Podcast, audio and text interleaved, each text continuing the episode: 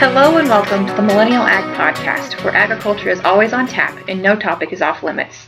Thanks for joining us today. Your co-hosts Valian Likely and Katharine Lotsbeach.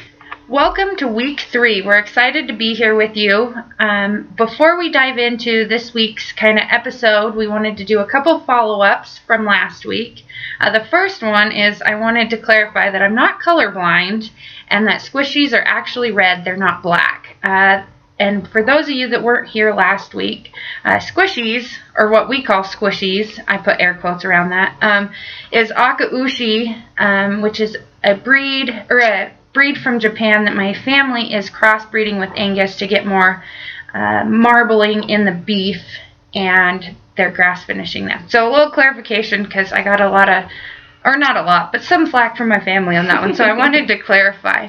We also had a couple questions, and Katharine, maybe you can start out with the first one. What is a co-op, and kind of how does one operate? Yeah, so um, and I are from uh, deep ag backgrounds, and sometimes we get a little into the jargon sort of stuff. So we apologize for moving a little too quickly um, with our with our language. But a co-op, um, in an agricultural sense, is a organization that um, brings together producers of the same product to help them have um, a higher bargaining power with their product. So, for example, with dairy, um, if I was just going to sell my milk all by myself, um, it would be hard to find a place that would want to buy, you know, say a million pounds of milk a month.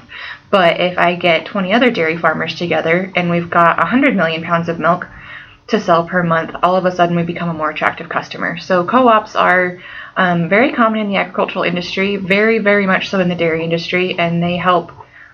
They help members market their product essentially. Awesome. I that was a great definition and just clarification and there's multiple of them in the dairy industry, but there's also a couple of them in the beef industry as well that we Yeah. that we operate in. So if you hear co-op, that's kind of what that means. Um, and then the last question we got was, what is GAP certification? So I'll dive into that one. Uh, GAP is actually it stands for Good Agricultural Practices, and that it's a certification process through USDA that primarily Whole Foods recognizes, and there's five different levels of them. Um, Is this is GAP just for beef, Val? Just to interrupt real quick. I believe so. Okay. Um, I'd have to look into it, but it's primarily for beef. Okay. And the practices for them. Great question. Um, and it's through USDA and primarily for Whole Foods. So, welcome to week three of Millennial Ags podcast. This week we've got uh, sort of an explosive topic. Um, just like we promised from the beginning, we're not shying away from anything that's hard to talk about. So, um, about two and a half weeks ago, we had a little bit of a, a kerfluffle here in Colorado, um, and it even made the national news as well. You might have heard of it outside our state too. So Governor Polis, um, who is a Democrat, um, you know, more on the liberal side of things, made a visit to the Colorado Agriculture Department, and um, I believe that they were opening up a new a new um, laboratory for plant animal services. So uh, Governor Polis went to visit the department, and he had some interesting things to say to the department that serves agriculture in Colorado.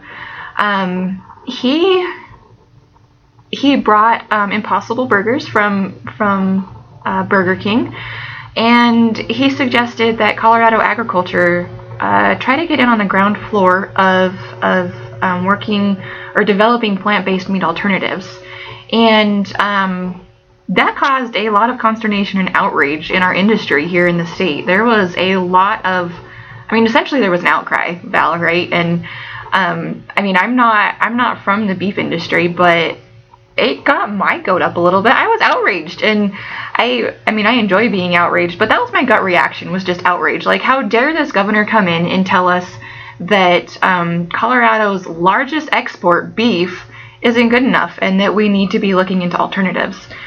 Absolutely, and it kind of goes back to even growing up and mom getting all fe- her feathers ruffled when we'd eat chicken or order chicken, and it was a competing market. And and looking back, chicken I still don't eat a lot of chicken, um, and it is a big competitor.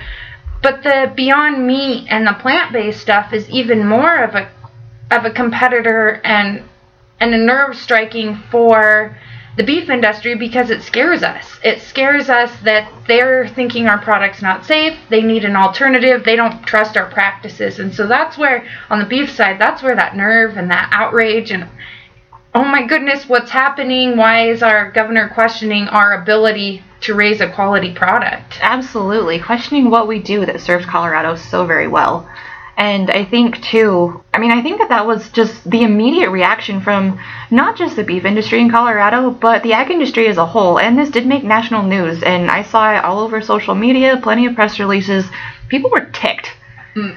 Well, and it was you know, you, we we got texts from friends. We, yeah. we were texting each other. Our office was in an uproar. Everybody was just mad, and it and it took a few days for anybody to respond and figure out how to respond and and just process it, I guess. Yeah, I think probably the industry viewed it as just a gut punch because I mean, this is this is a really new technology, a really new product on the market and as it stands right now, it feels I mean, gut reaction again, it feels like a serious threat to conventional agriculture and conventional livestock raising. It does. And and I was as we were mustering through all that, um, I feel like the Colorado Cattlemen's and CLA, the Colorado Livestock Association, kind of got their heads together and came up with a new campaign. They did, and I think this is such a cool thing because we've said over the last couple minutes we were ticked, we were outraged, our gut reaction was just to react with with complete and total disbelief. And Colorado Cattlemen's Association came out and showed us the better side of agriculture and really really what we need to be focused on as an industry to to progress and move forward. Do you want to share about what they what they did? Yeah, so they came up with a better be, bet better with better beef, with beef hashtag better with beef uh, campaign, and they went down to National Western Stock Show, brought in a bunch of trailers, cleaned them out, and and invited the um, CDA and Governor Polis and producers and uh, a lot elected of officials, elected officials, people. and a whole bunch of people down there to show this is what beef can do. And guess who showed up? Mr. Polis showed up too and was able to eat a burger and come to the table and sit there and talk with them and responded. And it was it gave us a gut check, another gut check, right. in the right direction that okay, sometimes our reaction to march down to the Capitol, bang on his door, and say, What the hell's going on with you? is not always the right the right way to approach it. It's it's inviting him to our table and inviting him to to have those conversations. And while we don't agree with all the things he's doing and some of the marketing he's doing for the Impossible Burger, um, he showed up. You know, I think that's the key point in this whole conversation. Um, you know, we view what he did as a pretty big uh, faux pas, thinking, wow, that was a serious slap in the face to agriculture. Um, and there was plenty of outrage out there. I mean, social media posts, um, you know, people people writing letters to the editor, letters to the governor himself.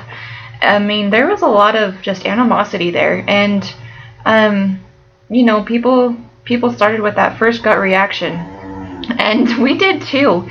But the whole point of what we're trying to do with Millennial Ag is to look beyond just the surface issues, just look beyond, you know, the emotions on top. And um, I know that for me, um, the first few days after this happened, I was thinking, yeah, what a bunch of garbage. You know, this just sucks. Agriculture's under attack. You know, we're never going to make any way forward it just I was sort of I was not having a good attitude about it. And then um, CCA did did their Better with Beef event, and the governor showed up. And at first I was I was still in that bad attitude place, and I was just showing up to save face. He had egg on his face. He just you know he he's just trying to trying to save himself a little bit from that massive trip that he had. But then I listened to his remarks, and I thought that um, while they might have been politician polished, like you said, he showed up. And he could have easily not shown up. He knows what Colorado beef means to to our state. He understands that we're a multi-billion dollar industry, the number one export out of the state. And you know, I've got to say that that very small part of me that's mature is like, you know, we need to meet him where he's at. He came back. And he doesn't have he doesn't have the he has a little farming experience, but he doesn't have the production ag. He doesn't have the beef export, some of that experience behind him. Right. And and if he's willing just to show up and meet with us and meet with producers and the president of CCA and CLA and Terry Fankhauser and all And to those- eat a real beef burger. and to eat a re- real beef burger after after he was he knew he was under fire by Mhm. us essentially Yeah.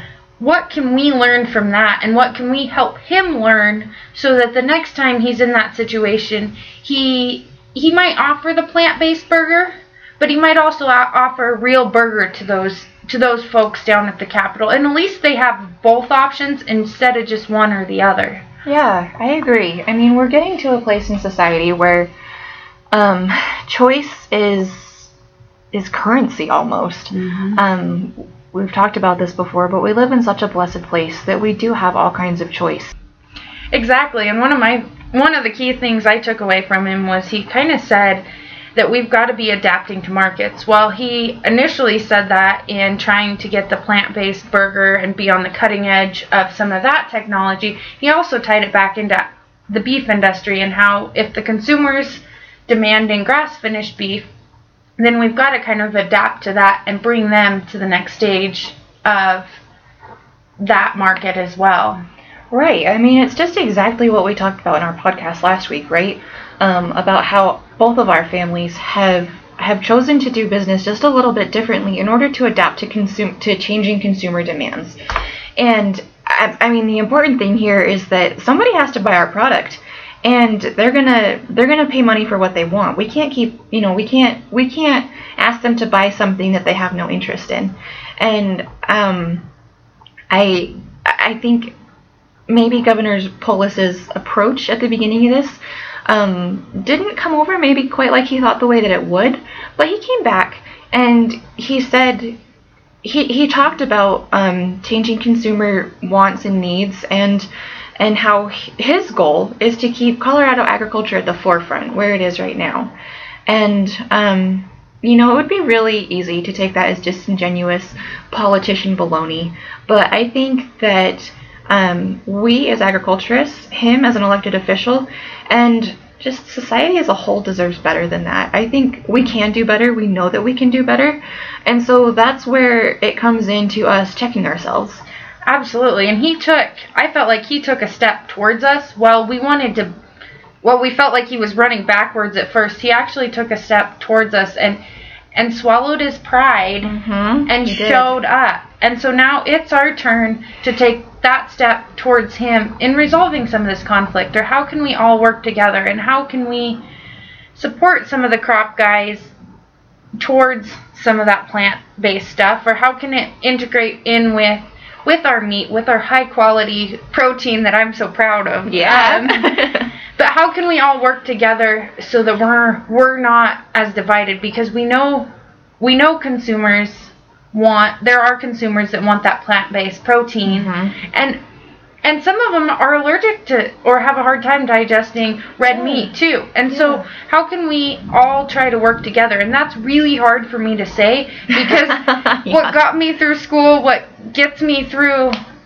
life and even pays some of my salary here at AgPro is people buying that wholesome red meat at the grocery store. Absolutely. So, And that relationship, or I'm sorry, that that um that thing in your life, that structure is dependent on relationships. And um, I think it's important to note here that we don't have to agree with Governor Polis or anybody on everything. We don't have to agree with his politics, anything like that. But on this, we need to find some common ground. And I think that's what you're saying is that we are trying to come to that place, you and I. And um, it's like Val says, it's sort of a funny thing because um, you know we are we are strong and proud in our heritage, and and we want to protect agriculture as we know it. But we cannot afford to turn away from somebody like Governor Polis because that's going to become more and more the norm. I mean, we've talked about this before. We say it all the time. We're a tiny sliver of the population. We cannot afford to either ignore or to lambast and antagonize um, these people who are supposed to represent us. So it, I mean, it's hard. Um, it's it's a total perspective shift for me, someone who enjoys being outraged and you know loves loves to loves to um, have those kinds of arguments and stuff, but that doesn't serve anybody. No, and it's It doesn't move us forward. No, and we still need to show up, try to run for office, get the agriculture needs a seat at the table Totally. politically as well.